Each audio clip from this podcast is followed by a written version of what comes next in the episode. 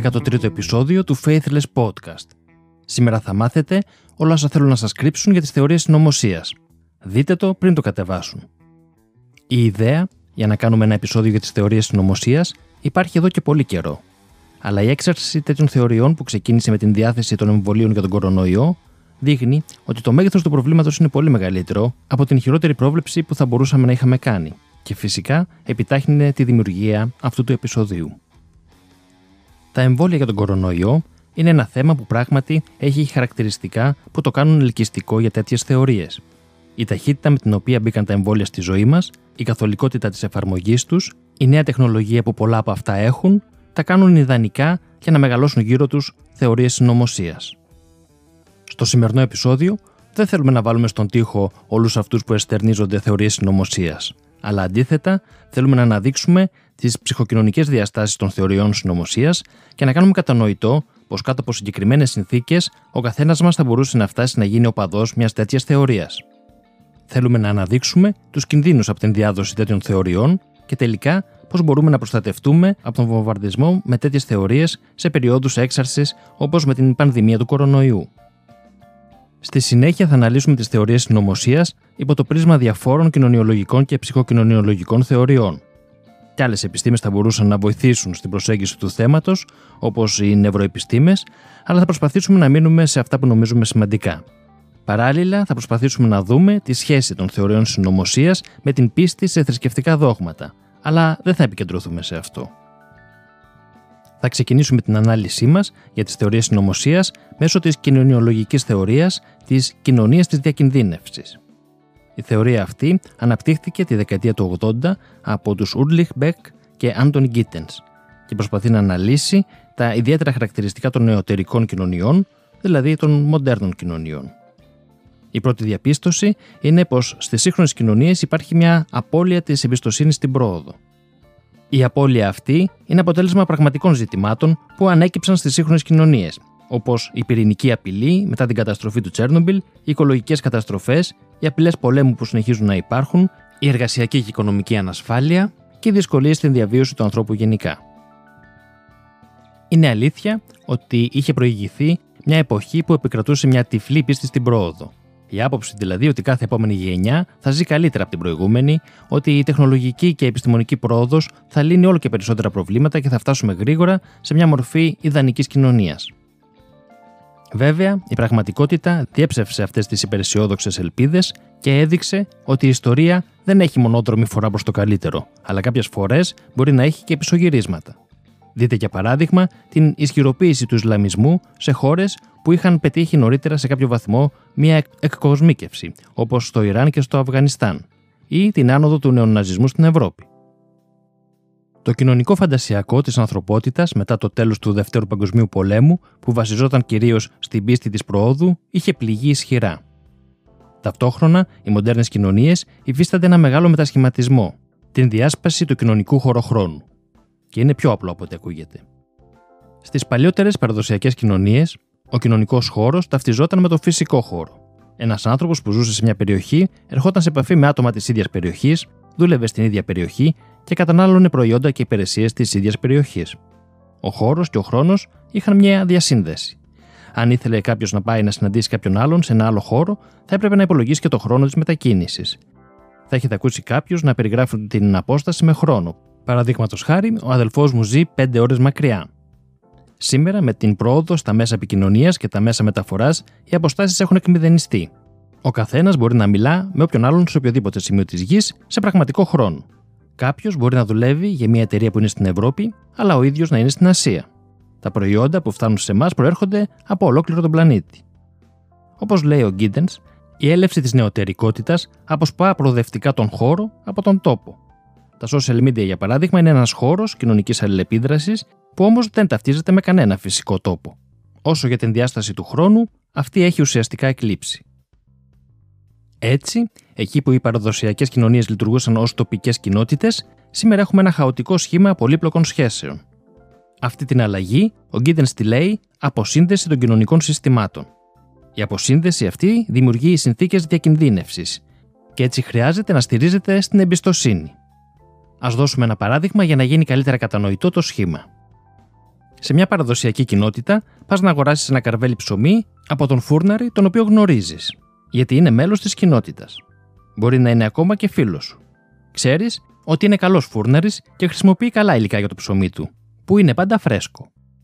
Στην περίπτωση αυτή, δεν χρειάζεται εμπιστοσύνη προς το φούρναρη, γιατί έχεις γνώση. Από την άλλη μεριά, σε μια σύγχρονη κοινωνία, όταν για παράδειγμα παίρνεις το αεροπλάνο για να κάνεις ένα ταξίδι, η ζωή σου εξαρτάται από ένα πολύπλοκο σύστημα για το οποίο δεν έχεις γνώση και πρέπει απλά να εμπιστευτείς. Πρέπει να δείξεις εμπιστοσύνη ότι ο πιλότος που δεν τον ξέρεις δεν έχει καταναλώσει αλκοόλ πριν το ταξίδι. Ότι έχει εκπαιδευτεί σωστά από έναν εκπαιδευτή που επίσης δεν ξέρεις. Ότι έχει αξιολογηθεί σωστά ως ικανός για αυτή τη δουλειά από μια επιτροπή που δεν ξέρεις. Το ίδιο για τους ελεγκτές ενέργειας κυκλοφορίας, για τους μηχανικούς που κάνουν τον τεχνικό έλεγχο και τις επισκευές του αεροπλάνου, για την εταιρεία και τους εργαζόμενους που έφτιαξαν το αεροπλάνο, για αυτούς που εκπαίδευσαν όλους αυτούς τους επιστήμονες που δούλεψαν για την κατασκευή του αεροπλάνου, για τους εκατοντάδες άλλους προμηθευτές που έφτιαξαν τα διάφορα υλικά και εξαρτήματα που χρησιμοποιήθηκαν στην κατασκευή του αεροπλάνου κτλ. κτλ. Έτσι, με το που κάθεσαι σε μια θέση στο αεροπλάνο, δείχνεις εμπιστοσύνη σε ένα ολόκληρο χαοτικό σύστημα που ούτε καν γνωρίζεις το μέγεθός του. Ξέρεις ότι αν κάτι από όλα αυτά δεν έχει γίνει σωστά, αυξάνει τη διακινδύνευση, το ρίσκο για ένα αεροπορικό ατύχημα και δεν μπορείς να κάνεις κάτι άλλο παρά να δείξεις εμπιστοσύνη στο σύστημα. Και όχι μόνο δεν έχεις γνώση για το σύστημα, αλλά η μόνη γνώση που έχεις είναι ότι το σύστημα κάποιες φορές αποτυγχάνει, γιατί έχεις δει αεροπορικά ατυχήματα να συμβαίνουν κάποιες φορές. Αν συνδυάσουμε όλα αυτά με την αμφισβήτηση της προόδου που αναφερθήκαμε πριν, μπορούμε να εξηγήσουμε το υπόβαθρο των θεωριών συνωμοσίας όπως θα κάνουμε στη συνέχεια. Το υπαρξιακό άγχος είναι ένα φυσικό επακόλουθο μιας τέτοιας κατάστασης διακινδύνευσης. Αλλά ας μην πάμε ακόμα σε θέματα ψυχολογίας, γιατί η θεωρία της κοινωνίας της διακινδύνευσης έχει ακόμα κάποια ενδιαφέροντα πράγματα να μας πει. Ο Γκίντεν μιλάει για την παγκοσμιοποίηση της διακινδύνευσης, φέρνοντας ως παράδειγμα την πιθανότητα παγκόσμιου πυρηνικού πολέμου, που απειλεί με ολοκληρωτική καταστροφή τον πλανήτη. Την εποχή του ψυχρού πολέμου, η απειλή αυτή ήταν πραγματική. Μπορεί να μην είναι τόσο μεγάλη απειλή σήμερα, αλλά η παγκοσμιοποίηση της διακινδύνευσης ήρθε με την πανδημία του COVID-19. Για την αντιμετώπιση της πανδημίας, κληθήκαμε όλοι μας να δείξουμε εμπιστοσύνη σε ένα σύστημα προστασίας πάνω στο οποίο δεν έχουμε κανέναν έλεγχο. Ειδικά για το θέμα των εμβολίων, κατά αντιστοιχεία με το παράδειγμα με το αεροπλάνο που δώσαμε νωρίτερα, μας ζητήθηκε να δείξουμε εμπιστοσύνη σε ένα σύστημα που τα παράγει, για το οποίο δεν ξέρουμε τίποτα. Και θα πρέπει σε αυτό να εμπιστευτούμε την ίδια μας την επιβίωση. Αλλά δεν πρέπει να σκεφτόμαστε αυτή την κοινωνική μεταστροφή μόνο σε προϊόντα και υπηρεσίες όπως το ψωμί, το αεροπλάνο και το εμβόλιο, αλλά πολύ περισσότερο σε ζητήματα πολιτικής. Ο άνθρωπος σήμερα νιώθει αποκομμένος από τα κέντρα εξουσίας που έχουν γίνει δυσδιάκριτα και με πολύπλοκες σχέσεις μεταξύ τους. Οι αποφάσεις που αυτά παίρνουν όμως επηρεάζουν άμεσα τη ζωή του. Και επιπλέον, ο σύγχρονος άνθρωπος βλέπει αυτή την αποκοπή από το σύστημα διακυβέρνησης και τη λήψη αποφάσεων την ίδια στιγμή που ζει σε συνθήκες υπερπληροφόρησης και μπορεί να γνωρίζει και τις αποφάσεις αυτές. Αυτό κάνει την αίσθηση της αποκοπής ακόμα χειρότερη. Η διακινδύνευση στις σύγχρονες κοινωνίες αντικαθιστά την έννοια του πεπρωμένου και της τύχης που υπήρχε στις παραδοσιακές κοινωνίες. Οι θρησκείες στις παραδοσιακές κοινωνίες δημιουργούσαν ένα περιβάλλον ψευδούς ασφάλειας για τον πιστό. Οι θρησκευτικές πράξεις, όπως η προσευχή ή η θυσία στους θεούς, πίστευαν πως μπορεί να αποτρέψει ένα σεισμό, ένα λοιμό και όποια άλλη απειλή για τη ζωή. Έδιναν μια αίσθηση ελέγχου της απρόβλεπτης φύσης και άρα μια αίσθηση ασφάλειας. Στις σύγχρονες κοινωνίες, η εμπιστοσύνη στα αφηρημένα συστήματα εξουσίας έχει στον πυρήνα της στοιχεία πίστης. Είναι εμπιστοσύνη σε αφηρημένα συστήματα. Αυτή βεβαίως η εμπιστοσύνη μπορεί να ενισχυθεί όσο προσπαθούμε να έχουμε μια γνωστική εγκύτητα με το σύστημα. Όσο δηλαδή προσπαθούμε να γνωρίσουμε και να καταλάβουμε το σύστημα και πώς αυτό λειτουργεί. Για παράδειγμα, στην περίπτωση των εμβολίων, θα πρέπει να ψάξουμε να βρούμε και να διαβάσουμε λεπτομέρειες για τον τρόπο παρασκευής τους. Βεβαίως, κάτι τέτοιο δεν είναι απλό. Απαιτεί πρώτα απ' όλα χρόνο, αλλά και ένα στοιχειώδες γνωστικό επίπεδο. Όπως είναι φυσικό, αυτό δεν μπορεί να γίνει από όλους και για όλα τα ζητήματα. Έτσι, αποδυναμώνεται η εμπιστοσύνη και ενισχύεται η αίσθηση διακινδύνευσης. Οι θεωρίες συνωμοσίας είναι απλοποιητικές ερμηνευτικές προσεγγίσεις γεγονότων με σκοπό να προσφέρουν μια ψευδέστηση γνώσης και άρα ελέγχου της υπαρξιακής αγωνίας που δημιουργεί η ύπαρξη αποκομμένων από το μέσο άτομο αφηρημένων συστημάτων εξουσίας που επιδρούν στη ζωή του. λειτουργούν δηλαδή ως μέσα διαχείρισης της διακινδύνευσης, με τον ίδιο τρόπο που οι προσευχές δίνουν την ψευδέστηση στους πιστούς ότι μπορούν να τους προστατέψουν από ασθένειες ή φυσικές καταστροφές. Δεν είναι τυχαίο ότι οι πολύ φανατικοί θρησκευόμενοι ασπάζονται πολλές θεωρίες συνωμοσίας, όπως έχουν δείξει σχετικές έρευνες. Ουσιαστικά διεκδικούν κάτι αντίστοιχο με τις προσευχές, αλλά για ζητήματα των σύγχρονων κοινωνιών όπου η θρησκευτική πίστη δεν καλύπτει, όπως η εργασιακή ανασφάλεια, η απειλή ενός ιού κτλ. Πολλές έρευνες της κοινωνικής ψυχολογίας δείχνουν μια ισχυρή συσχέτιση του χαμηλού μορφωτικού επίπεδου και της υιοθέτησης θεωριών συνωμοσίας, ακριβώς επειδή το χάσμα κατανόησης με τους επιστήμονες, για παράδειγμα, που έφτιαξαν ένα εμβόλιο, είναι πολύ μεγάλο. Έχουμε όμως και πολλά παραδείγματα ανθρώπων με ειδικές γνώσεις που παρόλα αυτά υιοθετούν θεωρίες συνωμοσίας. Για παράδειγμα, μεγάλο ποσοστό νοσηλευτικού και ιατρικού προσωπικού αρνήθηκε να εμβολιαστεί. Οι ιατροί διαδίδουν θεωρίες συνωμοσίας για τα εμβόλια ή τον κορονοϊό. Μέλη της Επιτροπής Λοιμοξιολόγων λένε ότι με την πίστη η θεία κοινωνία δεν μεταδίδει τον ιό. Για να κατανοήσουμε αυτό το φαινόμενο, θα χρειαστούμε τη βοήθεια της ανάλυσης της σχολής της Φραγκφούρτης που εξελίσσει τη θεωρία του Μάρξ για την αποξένωση του εργάτη από την πράξη της εργασίας του, αλλά και τον τρόπο της παραγωγής. Οι στοχαστές της σχολής της Φραγκφούρτης μιλούν για την εργαλειακή χρήση της εργασίας και ειδικά για την εργαλειακή χρήση της γνώσης. Η γνώση που παίρνουμε από ένα πανεπιστήμιο γίνεται ένα εργαλείο επίτευξης σκοπών. Για παράδειγμα, να βρούμε δουλειά και να βγάζουμε λεφτά. Και δεν αντιμετωπίζεται σαν κάτι που έχει αξία για την προσωπικότητά μας, ως κάτι που μπορεί να μας διαμορφώσει εμάς και την κοινωνία μας. Έχουμε μια επιφανειακή, εργαλειακή σχέση με τη γνώση. Επιπλέον, η βασική αρχή της κοινωνικής ψυχολογίας είναι ότι ο άνθρωπος δεν συμπεριφέρεται απόλυτα ορθολογικά όπως ένα ρομπότ. Γιατί οι κοινωνιοψυχολογικές ανάγκες του σε πολλές περιπτώσεις επιδρούν δραστικότερα στη συμπεριφορά του από την καθαρή λογική. Τέτοιες ανάγκες καλύπτουν και οι θεωρίες συνωμοσίας, και θα τις δούμε στη συνέχεια. Βασικό χαρακτηριστικό πολλών θεωριών συνωμοσίας είναι η υπεραπλούστευση πολύπλοκων ζητημάτων. Αυτός είναι και ένας λόγος που οι θεωρίες συνωμοσίας είναι τόσο δημοφιλείς. Οι απλές εξηγήσεις υιοθετούνται πιο εύκολα. Αντίθετα, με τις κύριες θεωρίες του κοινωνικού κόσμου, όπως για παράδειγμα του σοσιαλισμού και του καπιταλισμού, που αναγνωρίζουν ότι η ιστορία των ανθρώπινων κοινωνιών είναι αποτέλεσμα αλληλεπιδράσεων κοινωνικών, πολιτικών και πολιτισμικών παραγόντων και όχι δράσεων μεμονωμένων ατόμων. Παραδείγματος χάρη, οι σχέσεις παραγωγής, η ταξική συνείδηση ή οι νόμοι της προσφοράς και της ζήτησης στην αγορά αντίστοιχα. Οι θεωρίες συνωμοσία αντίθετα έχουν πολύ απλοϊκά σχήματα σχέσεων, όπως για παράδειγμα καλοί Έλληνες, κακοί Εβραίοι, που δεν έχουν πολιτικό-κοινωνικό αντίκρισμα. Συχνά δίνουν σε συγκεκριμένα άτομα ιδιαίτερο ρόλο στις εξελίξεις, όπως οι θεωρίες για τον George Soros, τον Bill Gates, τον Donald Trump. Το φαινόμενο αυτό, του να ερμηνεύονται κοινωνικά και ιστορικά φαινόμενα με ατομικές συμπεριφορές, ονομάζεται ψυχολογιοποίηση. Η υπεραπλούστευση των κοινωνικών φαινομένων και των ιστορικών γεγονότων είναι βέβαια κάτι που εμποδίζει την πραγματική κατανόησή τους. Όπως εμποδίζει αντίστοιχα την επιστημονική κατανόηση φυσικών φαινομένων η απόδοσή τους σε θεούς. Είναι χαρακτηριστικό πολλών θεωριών συνωμοσίας να βάζουν ισχυρά πρόσωπα πίσω από σημαντικά γεγονότα. Στην πραγματικότητα, ένα μεγάλο γεγονός μπορεί να έχει απλά και τυχαία αιτία.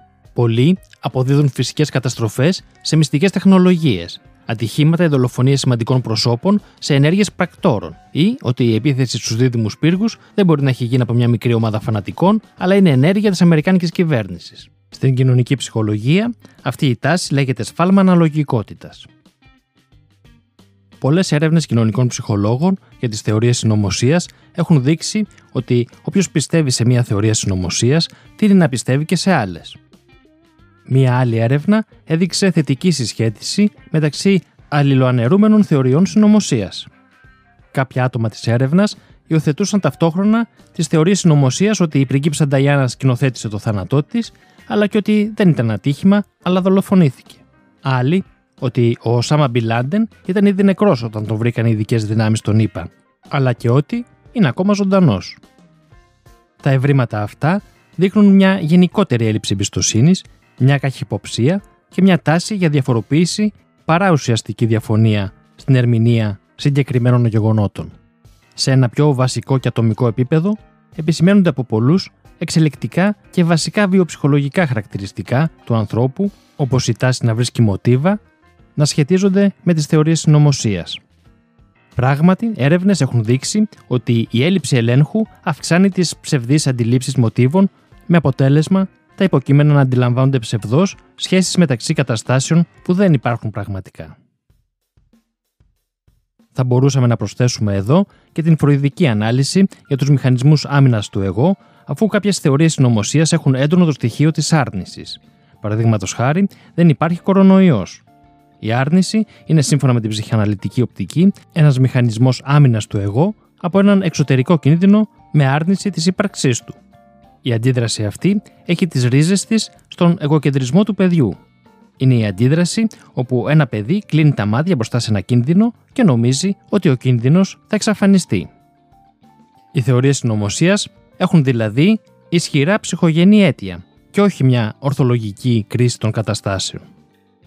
Βέβαια, σε σχέση με τις θρησκείες που εδράζονται στο υπερφυσικό, οι θεωρίες συνωμοσίας έχουν συνήθως περισσότερο ορθολογικές βάσεις.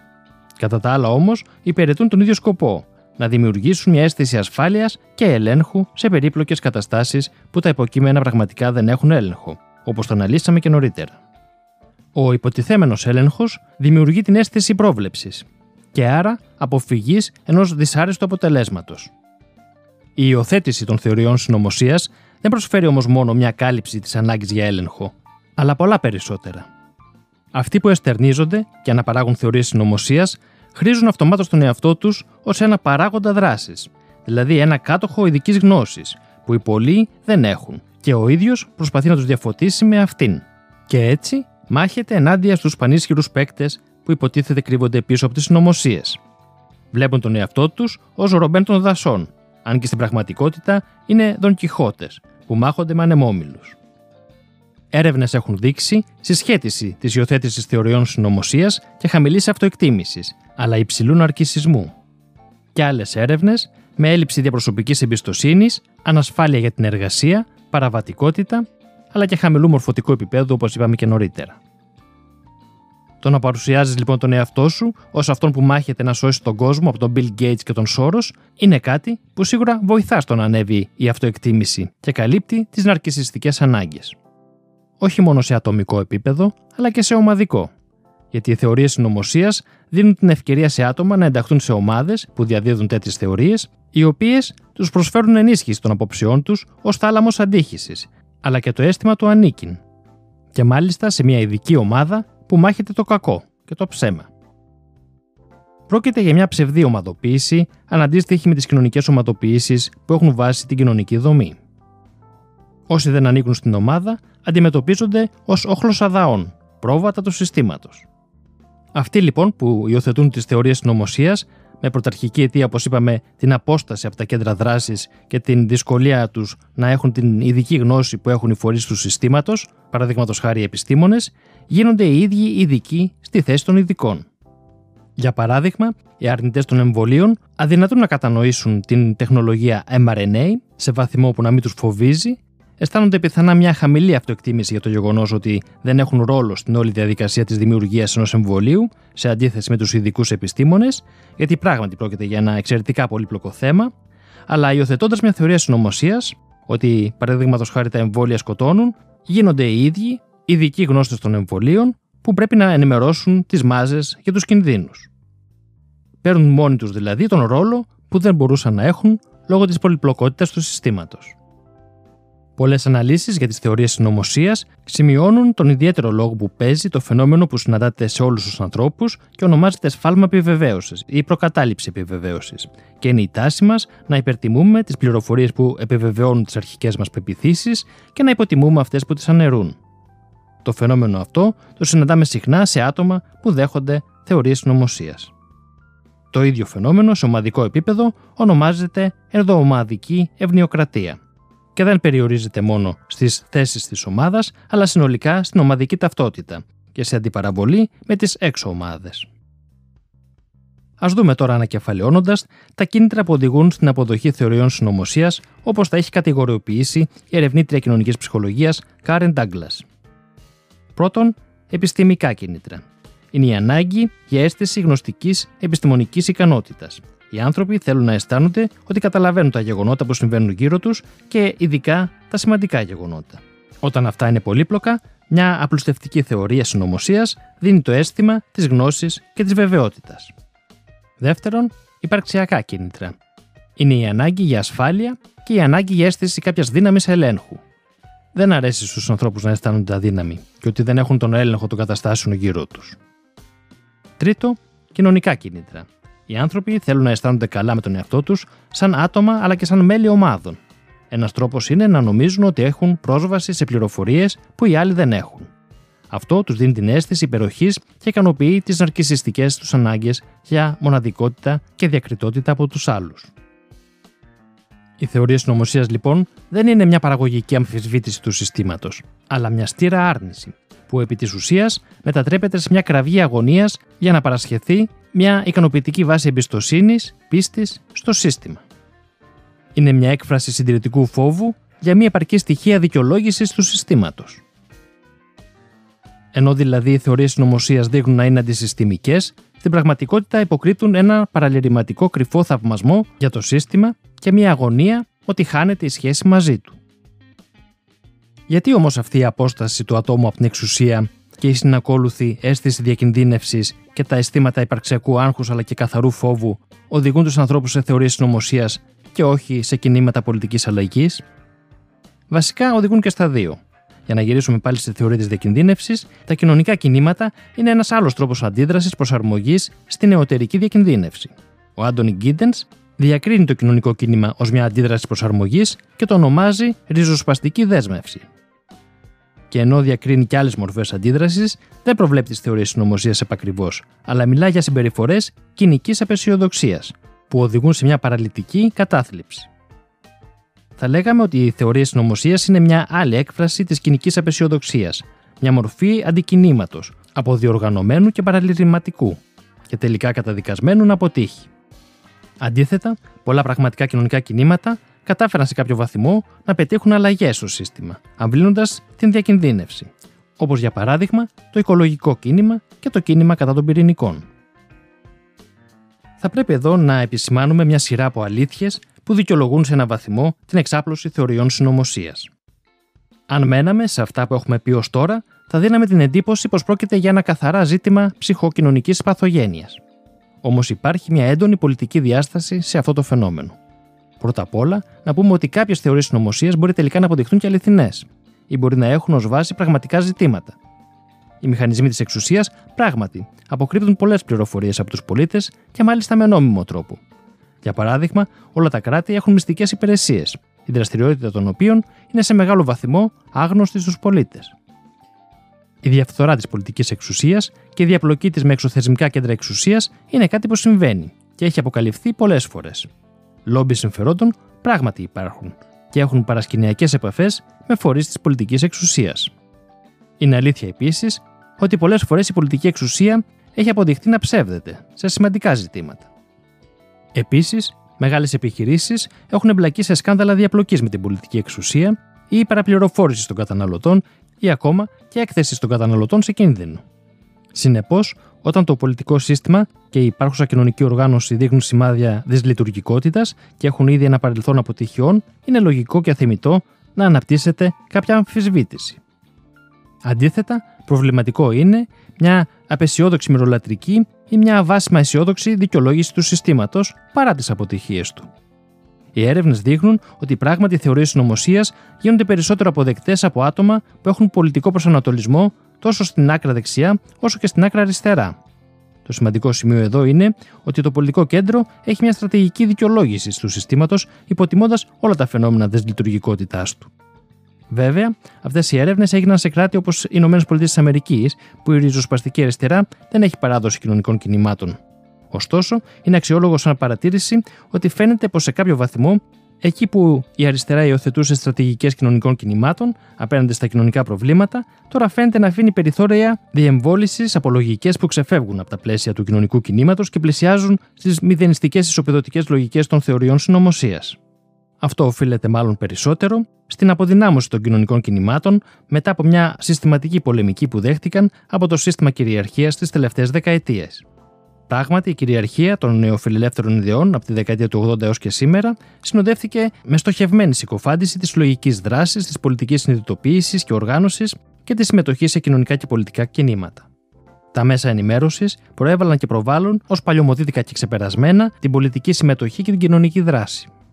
Προάχθηκε ο ατομικισμός έναντι του κολεκτιβισμού, που περιγράφεται από την φράση της νεοφιλελεύθερης Βρετανίδας Πρωθυπουργού της δεκαετίας του 80 Μάργαρετ Θάτσερ δεν υπάρχει κοινωνία παρά μόνο άτομα. Πράγματι, οι έρευνες επιβεβαιώνουν θετική συσχέτιση του ατομικισμού και αρνητική συσχέτιση του κολεκτιβισμού με τις θεωρίες συνωμοσίας. Η μόρφωση υπονομεύτηκε από την υπόσχεση εύκολου πλουτισμού. Τα μέσα μαζικής ενημέρωσης παρέχουν μια χαμηλού επίπεδο ενημέρωση και ψυχαγωγία που πήρε χαρακτηριστικά το όνομα Trust TV, χρησιμοποιώντας πρότυπα απλοϊκής ανάλυσης των γεγονότων, ένα αίτιο φέρνει ένα αποτέλεσμα, αλλά και επίκληση στο θυμικό, Αυτά τα πλοϊκά πρότυπα ανάλυσης είναι τα ίδια που υιοθετούν και χρησιμοποιούν οι συνωμοσιολόγοι. Μπορούμε να συμπεράνουμε λοιπόν ότι ένας από τους λόγους της εμφάνισης θεωριών συνωμοσίας είναι γιατί πολλά άτομα που πίστεψαν στην νεοφιλελεύθερη προπαγάνδα και έμειναν μακριά από λογικές λογική δράση, υιοθέτησαν το politic lifestyle και ακόμα πίστεψαν ότι μια ατομική στρατηγική επιτυχίας είναι η καλύτερη επιλογή, όταν βρέθηκαν σε μια θέση εργασιακής ανασφάλειας ή με οποιοδήποτε άλλο τρόπο το σύστημα δεν εκπλήρωσε τις προσδοκίες τους, έμειναν μετέωροι και αποκομμένοι. Η θεωρία της σχετικής αποστέρησης προβλέπει πως όσο μεγαλύτερη είναι η απόσταση των αρχικών προσδοκιών και των τελικών επιτευγμάτων ατόμων ή ομάδων, τόσο αυξάνεται η πιθανότητα μιας διομαδικής σύγκρουσης. Και μπορούμε να συμπεράνουμε ότι η αποδοχή μιας θεωρίας συνωμοσία είναι μια εναλλακτική αντίδραση στο βίωμα μιας σχετικής αποστέρησης. Οι θεωρίες συνωμοσίας γίνονται ελκυστικές για όλους τους λόγους που αναφέραμε νωρίτερα. Ο Χέρμπερτ Μαρκούζε, μέλος της σχολής της Φραγκφούρτης, στο βιβλίο του Ο μονοδιάστατος άνθρωπος ασκεί κριτική στις σύγχρονες καταναλωτικές κοινωνίες και στον μονολυθικό τρόπο σκέψης που έχουν οι άνθρωποι μέσα σε αυτές. Ο Μαρκούζε εξηγεί πώς το κοινωνικοπολιτικό σύστημα επιβάλλει μέσω εξελιγμένων τεχνικών αυτοπιθάρχησης, συμμόρφωσης και κομοφορμισμού τη μονοδιάστατη αντίληψη των πραγμάτων από τον σύγχρονο άνθρωπο. Ενδιαφέρον παρουσιάζει όμως και η ισχυρή διασύνδεση των θεωριών συνωμοσίας με την άκρα δεξιά, που θα περίμενε κανείς να έχει στάσεις καθαρής υπεράσπισης και νομιμοποίησης του συστήματος, με προτάσεις συντηρητικοποίησης. Όμως αντίθετα, βλέπουμε μια ριζοσπαστικοποίηση μετά από συνδετικά χαρακτηριστικά των θεωριών συνωμοσίας, που ωστόσο μπορεί να εξελιχθεί σε έναν ισχυρό παράγοντα πολιτικής και κοινωνικής οπισθοδρόμησης. Ακόμα και η Ευρωπαϊκή Ένωση δείχνει να ανησυχεί γι' αυτό όπως φαίνεται στην έκθεσή της με τίτλο Conspiracy Theories and Right-Wing Extremism. Το πολιτικό σύστημα σήμερα αναπαράγει αυτή την απλοϊκή μονοδιάστατη ανάλυση μέσα στον πολιτικό λόγο που διανθίζεται με fake news αλλά ακόμα και ξεκάθαρη αποδοχή και αναπαραγωγή θεωριών συνωμοσίας, όπως έγινε με τον Τραμπ στη ΣΥΠΑ και ακροδεξιά κόμματα στην Ευρώπη. Συμβάλλει έτσι το πολιτικό σύστημα στην διασπορά των αιτιών που κάνουν τις θεωρίες συνωμοσίας προσιτές. Οι κίνδυνοι από τις θεωρίες συνωμοσίας δεν περιορίζονται λοιπόν μόνο στις άμεσες συνέπειες που έχουν κάποιες από αυτές, όπως για παράδειγμα το να αποτρέψουν κάποιους από το να εμβολιαστούν και να θέσουν έτσι τη ζωή τους σε κίνδυνο. Οι αρνητικές τους συνέπειες στον τρόπο πολιτικής και κοινωνικής οργάνωσης και δράσης των ανθρώπων, ως ένας ελκυστικός αντίποδας των κοινωνικών κινημάτων, είναι ιδιαίτερα ανησυχητικές. Συχνά γίνεται λόγος για τον ρόλο των social media στην εξάπλωση των θεωριών συνωμοσίας. Βέβαια, θεωρίες συνωμοσία υπήρχαν και πριν την εμφάνιση των social media. Άρα δεν μπορούμε να τα δούμε σαν αιτία. Είναι όμως ένας παράγοντας ενίσχυσης των θεωριών συνωμοσία. Πρώτα απ' όλα, γιατί σε αντίθεση με τις παραδοσιακές κοινωνίες, που ό,τι έχεις να πεις πρέπει να το πεις διαζώσεις, σήμερα τα social media εξασφαλίζουν λιγότερη έκθεση του προσώπου σου και άρα μειώνει τη αίσθηση ότι χρεώνεσαι ως πρόσωπο την πιθανότητα κάτι από αυτά που λες να είναι λανθασμένο. Επίσης, τα social media λειτουργούν, όπως είπαμε και νωρίτερα, ως θάλαμος αντίχηση, ενισχύοντας έτσι την ενδομαδική συνεκτικότητα των ομάδων που εκφράζουν θεωρίες συνωμοσίας. Τέλος, επειδή η ανάλυσή μας επικεντρώθηκε περισσότερο στις ψυχοκοινωνικές διαστάσεις των θεωριών συνωμοσίας, θα πρέπει να επισημάνουμε πως πίσω από την διάδοση θεωριών συνωμοσίας υπάρχουν και κάποιοι που το κάνουν γιατί με αυτόν τον τρόπο απλά κερδίζουν πολλά χρήματα. Περισσότερα γι' αυτό δείτε στο σχετικό κείμενο του Άρχαντη Στεφάνου, το link του οποίου μαζί με άλλους ενδιαφέροντες συνδέσμους, αλλά και όλες τις αναφορές για τις επιστημονικές μελέτες και τα βιβλία που χρησιμοποιήσαμε στο σημερινό επεισόδιο, θα τα βρείτε στην περιγραφή. Όλα όσα είπαμε μέχρι τώρα, νομίζω δείχνουν και τον τρόπο ώστε οι θεωρίες συνωμοσίας να γίνουν λιγότερο ελκυστικές για τους ανθρώπους. Και αυτός είναι οι κοινωνίες να εγκαταλείψουν πρακτικές παραλυρηματική απεσιοδοξίας και να στραφούν σε στρατηγικές ριζοσπαστικής δέσμευσης, σαν στάση απέναντι στα μεγάλα προβλήματα της εποχής μας. Εδώ έφτασε στο τέλος του το 13ο επεισόδιο του Faithless Podcast. Και αυτά ήταν όλα όσα δεν θέλουν να ξέρεις για τις θεωρίες συνωμοσίας. Ακολουθήστε μας στα social media, στείλτε μας παρατηρήσεις και ιδέες στο info και κάντε εγγραφή στο κανάλι μας στο YouTube.